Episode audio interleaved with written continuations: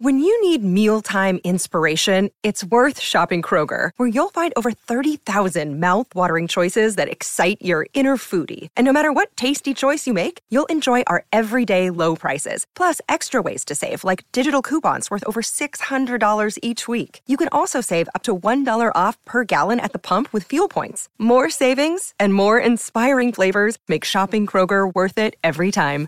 Kroger, fresh for everyone. Fuel restrictions apply.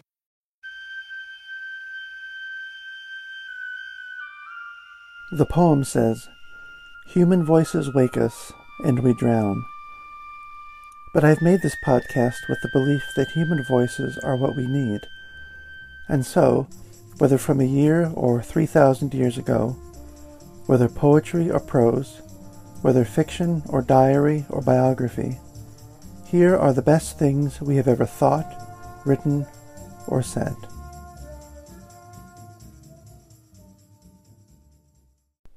Between 1948 and 1953, Robinson Jeffers wrote some of the most memorable poems that I know of, and I wanted to read a handful of them here.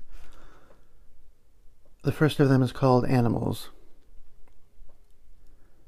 At dawn, a knot of sea lions lies off the shore in the slow swell between the rock and the cliff, sharp flippers lifted, or great eyed heads as they roll in the sea, bigger than draft horses and barking like dogs, their all night song. It makes me wonder a little that life near kin to human, intelligent, hot blooded, idle and singing, can float at ease in the ice cold midwinter water. Then, yellow dawn colors the south. I think about the rapid and furious lives in the sun. They have little to do with ours they have nothing to do with oxygen and salted water. They would look monstrous if we could see them. The beautiful, passionate bodies of living flame, bat like, flapping and screaming, tortured with burning lust and acute awareness, that ride the storm tides of the great fire globe. They are animals, as we are. There are many other chemistries of animal life, besides the slow oxidation of carbohydrates and amino acids. And I, I, still don't know of anyone who could get away with that last line other than Robinson Jeffers. The second poem is Time of Disturbance. The best is, in war or faction or ordinary vindictive life, not to take sides. Leave it for children and the emotional rabble of the streets to back their horse or support or brawler.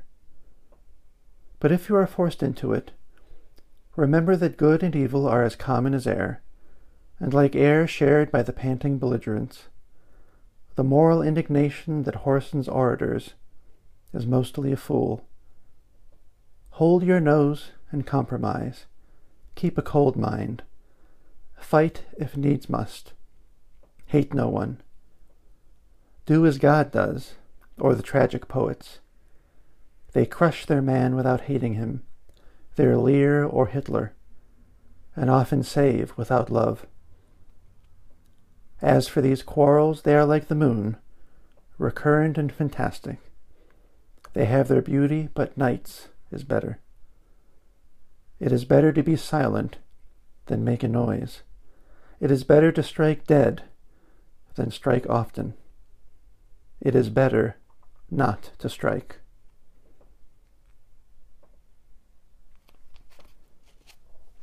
The beauty of things.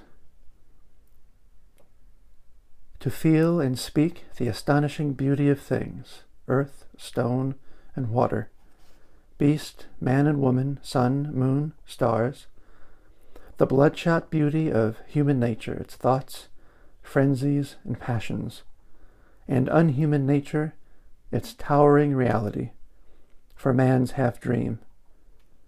Man, you might say, is nature dreaming, but rock and water and sky are constant. To feel greatly, and understand greatly, and express greatly, the natural beauty is the sole business of poetry.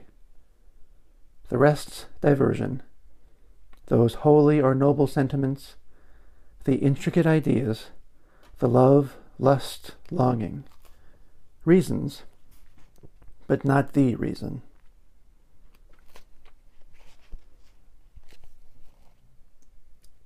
The world's wonders. Being now three or four years more than sixty, I have seen strange things in my time. I have seen a merman standing waist deep in the ocean off my rock shore, unmistakably human and unmistakably sea beast. He submerged and never came up again while we stood watching. I do not know what he was, and I have no theory, but this was the least of wonders. I have seen the United States grow up the strongest and wealthiest of nations and swim in the wind over bankruptcy.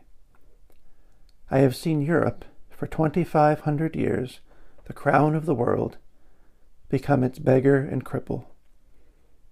I have seen my people fooled by ambitious men and a froth of sentiment waste themselves on three wars. None was required, all futile, all grandly victorious. A fourth is forming. I have seen the invention of human flight, a chief desire of man's dreaming heart for ten thousand years, and men have made of it the chief means of massacre. I have seen the far stars weighed and their distance measured, and the powers that make the atom put into service. For what? To kill to kill half a million flies, men, I should say, at one slap. I have also seen doom. You can stand up and struggle or lie down and sleep. You are doomed as Oedipus. A man and a civilization grow old, grow fatally, as we say, ill. Courage and the will are bystanders.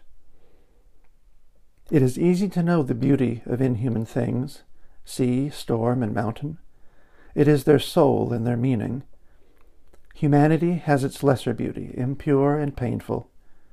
We have to harden our hearts to bear it. I have hardened my heart only a little. I have learned that happiness is important, but pain gives importance. The use of tragedy. Lear becomes as tall as the storm he crawls in, and a tortured Jew becomes God.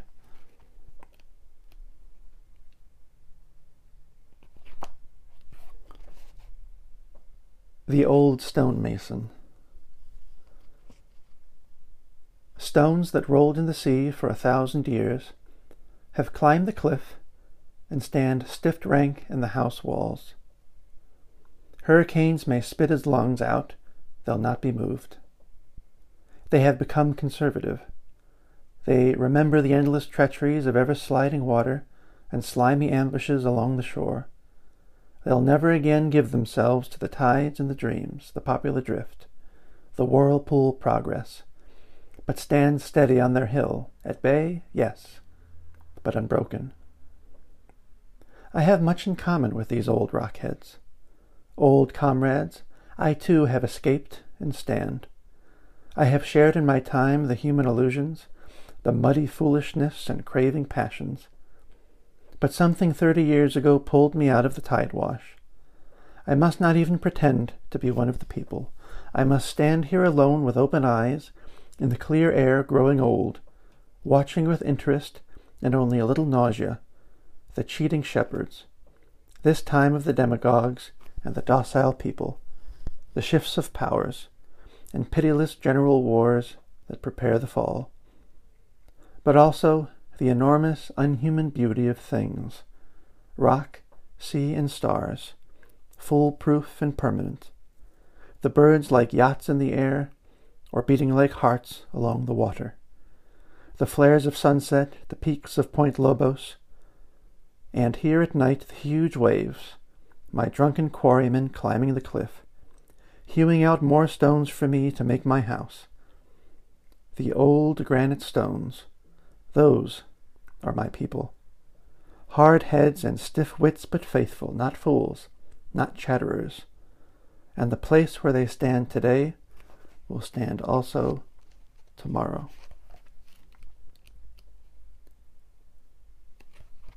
And this next poem is only a section uh, from a longer poem called Hungerfield. And this is about uh, the death of Robinson Jeffers' wife.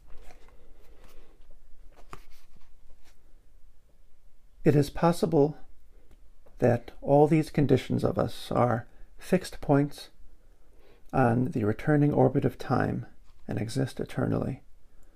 It is no good.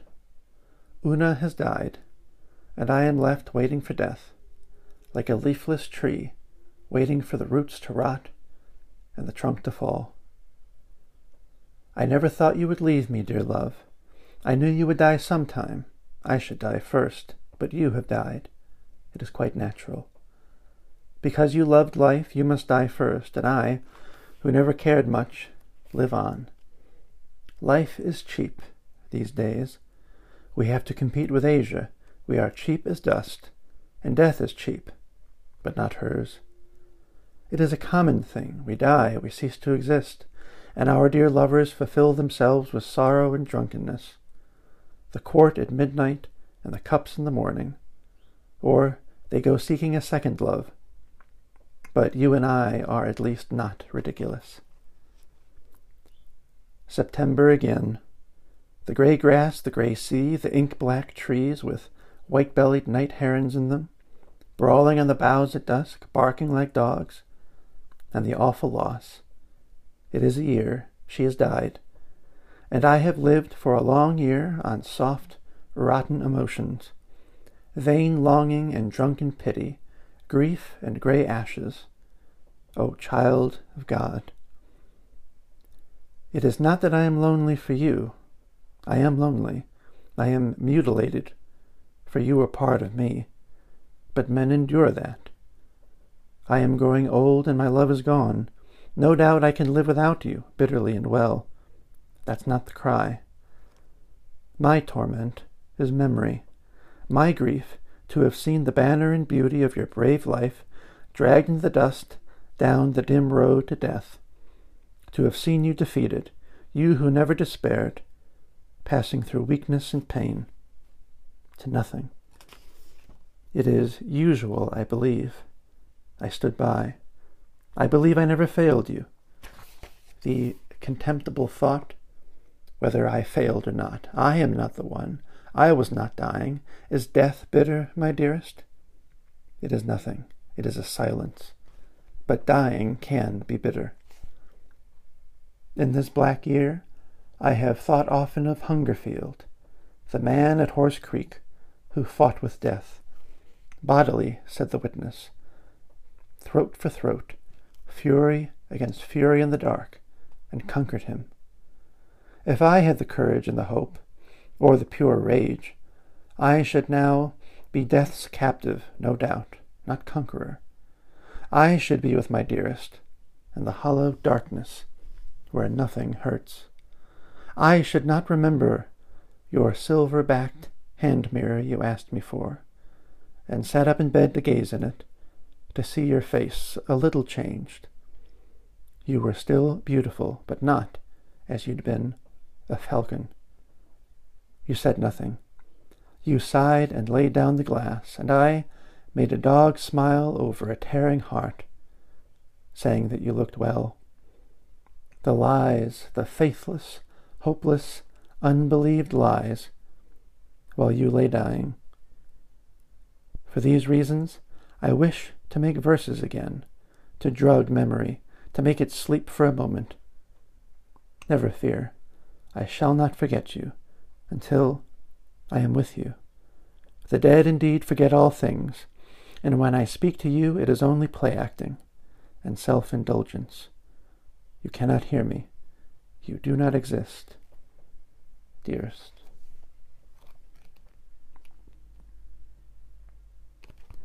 And this is called De Rerum Virtute.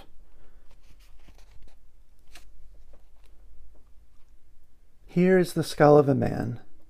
A man's thoughts and emotions have moved under the thin bone vault like clouds under the blue one.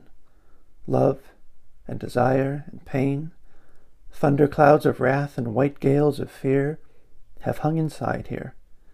And sometimes the curious desire of knowing values and purpose and the causes of things has coasted like a little observer airplane over the images that filled this mind. It never discovered much, and now all's empty, a bone bubble, a blown out eggshell. That's what it's like. For the egg too has a mind, doing what our able chemists will never do, building the body of a hatchling, choosing among the proteins. These for the young wing muscles, these for the great crystalline eyes, these for the flighty nerves and brain, choosing and forming, a limited but superhuman intelligence, prophetic of the future and aware of the past. The hawk's egg will make a hawk, and the serpent's a gliding serpent, but each with a little difference from its ancestors, and slowly, if it works, the race forms a new race. That also is a part of the plan within the egg. I believe the first living cell had echoes of the future in it, and felt direction and the great animals, the deep green forest and whale's track sea. I believe this globed earth, not all by chance and fortune, brings forth her broods, but feels and chooses. And the galaxy, the fire wheel on which we are pinned, the whirlwind of stars in which our sun is one dust grain, one electron, this giant atom of the universe, is not blind force, but fulfills its life and intends its courses. All things are full of God, winter and summer, day and night, war and peace are God. Thus the thing stands. The labor and the games go on. What for? What for? Am I a God that I should know? Men live in peace and happiness. Men live in horror and die howling. Do you think the blithe sun is ignorant that black waste and beggarly blindness trail him like hounds and will have him at last? He will be strangled among his dead satellites, remembering magnificence. I stand on a cliff at Soberanes Creek mouth. Westward, beyond the raging water and the bent shoulder of the world, the bitter, futile war in Korea proceeds, like an idiot prophesying. It is too hot in mind for anyone, except God, perhaps, to see beauty in it. Indeed, it is hard to see beauty in any of the acts of men. But that means the acts of a sick microbe on a satellite of a dust grain twirled in a whirlwind in a world of stars. Something, perhaps, may come of him. In any event, he can't last long. Well, I am short of patience since my wife died. And this era of spite and hate filled half worlds gets to the bone. I believe that man is too beautiful, but it is hard to see and wrapped up in falsehoods. Michelangelo and the Greek sculptors, how they flattered the race. Homer and Shakespeare, how they flattered the race. One light is left us the beauty of things, not men, the immense beauty of the world, not the human world. Look, and without imagination, desire, nor dream, directly at the mountains and sea. Are they not beautiful? these plunging promontories and flame shaped peaks, stopping the somber, stupendous glory, the storm fed ocean.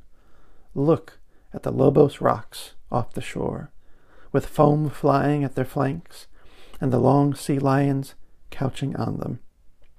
Look at the gulls on the cliff wind, and the soaring hawk under the cloud stream. But in the sagebrush desert, all one sun stricken color of dust, or in the reeking tropical rainforest, or in the intolerant north and high thrones of ice, is the earth not beautiful? Nor the great skies over the earth? The beauty of things means virtue and value in them. It is the it is in the beholder's eye, not the world certainly. It is the human mind's translation of the transhuman intrinsic glory. It means that the world is sound, whatever the sick microbe does. But he, too, is part of it.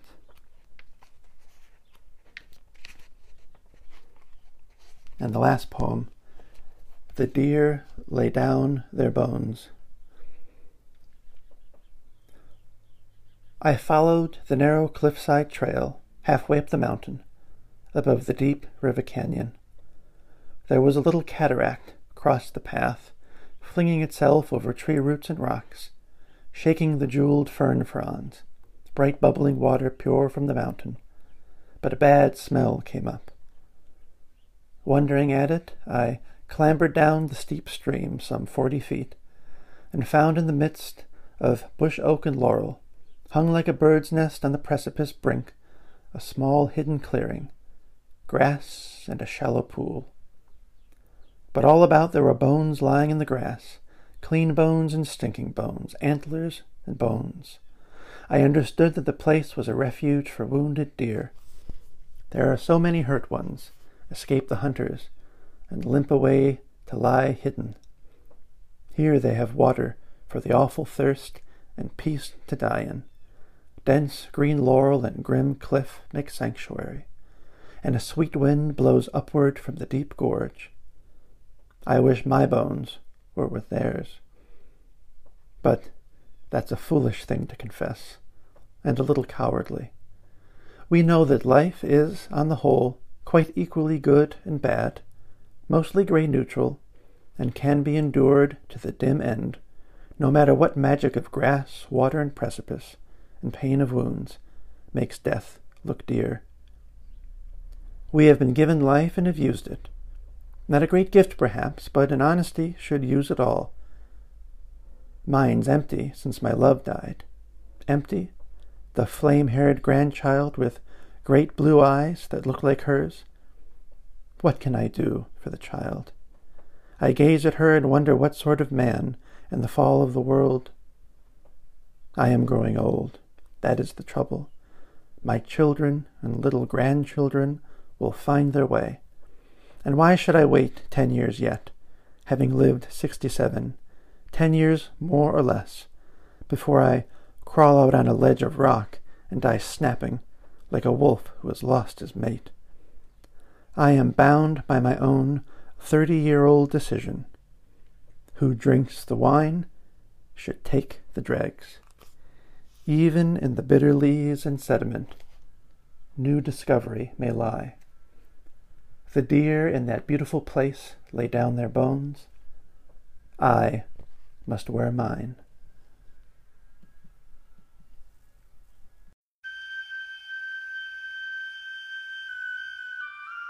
Any comments or suggestions for readings I should make in future episodes can be emailed to Human Voices Wake Us the number one, at gmail.com. Links to each work used in this episode can be found in the episode description. If you enjoy Human Voices Wake Us, you can subscribe wherever you find your podcasts. The music here is Duke Ellington's Arabesque Cookie.